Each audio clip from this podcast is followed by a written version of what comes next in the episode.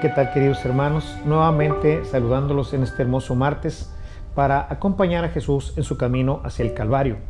Estamos siguiendo este folletito que preparé hace algún tiempo con la idea de tener un Via Crucis un poco pues más vivo. A veces nada más rezamos el Padre Nuestro, el Ave María, pero con esto podremos hacer una meditación muy actual, muy real de lo que está ocurriendo en nuestras vidas y en la vida que como Jesús van llevando a cuestas una pesada cruz.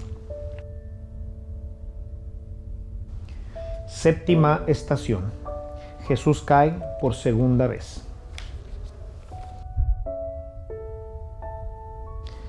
Te adoramos, oh Cristo, y te bendecimos, que por tu santa cruz redimiste al mundo y a mi pecador.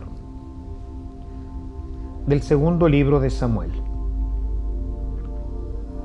extendió la mano desde lo alto y me tomó. Me sacó de las muchas aguas, me libró de mi poderoso enemigo, de los que me aborrecían, pues eran más fuertes que yo. Se enfrentaron a mí el día de mi infortunio, mas el Señor fue mi sostén.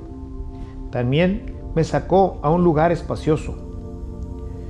Me rescató porque se compadeció de mí.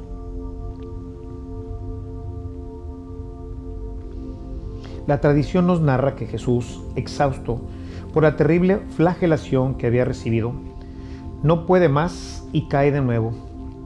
Ya no hay compasión, insultos, maldiciones, todo tipo de injurias al rey. Ante esto, pudieran venir a nuestra mente las palabras de Jesús. Si alguno quiere venir en pos de mí, niéguese a sí mismo, tome su cruz y sígame. Estas palabras no indicaban en el momento de decirlas el cargar con una cruz física, sino lo que esto representaba ante la sociedad. El crucificado era un gusano, era la escoria de la sociedad, era, en el mejor de los casos, un traidor. Por ello, mientras los condenados desfilaban por las calles de la ciudad hacia el lugar de su ejecución, el pueblo los insultaba, les escupía, les aventaba tierra o piedras. Jesús invitaba a sus seguidores a estar dispuestos a ser tratados así, como la basura del mundo, a perder toda dignidad por su causa. En un mundo tan pagado de sí mismo y en el que la soberbia campea como la mejor actitud para tratar a los demás, esta estación nos recuerda que todas las humillaciones que recibimos son precisamente un instrumento por el cual Dios nos permite purificarnos y reconocer que somos, como dice el salmista, porque yo soy gusano y no hombre. Por más dinero, poder, prestigio o fama que tengamos, solo somos hombres fugaces que hoy somos y mañana ya no estamos.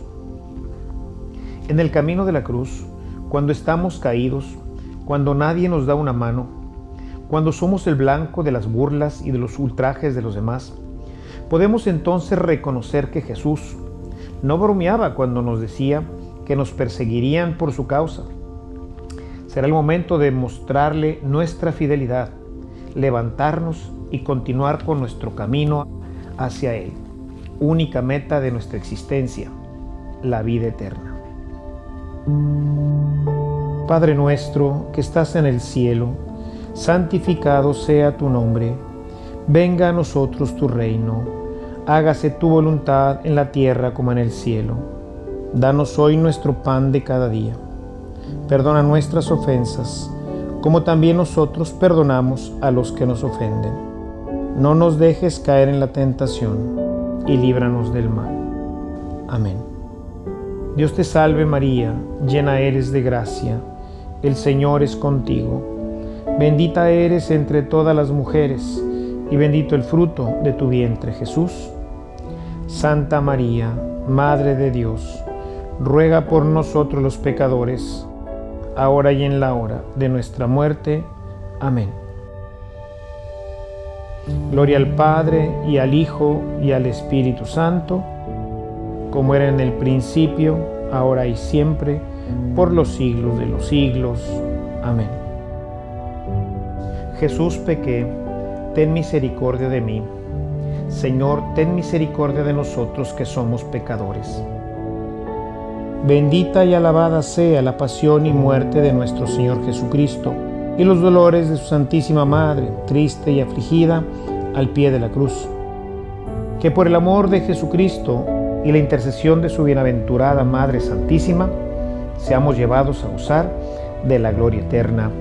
Amén.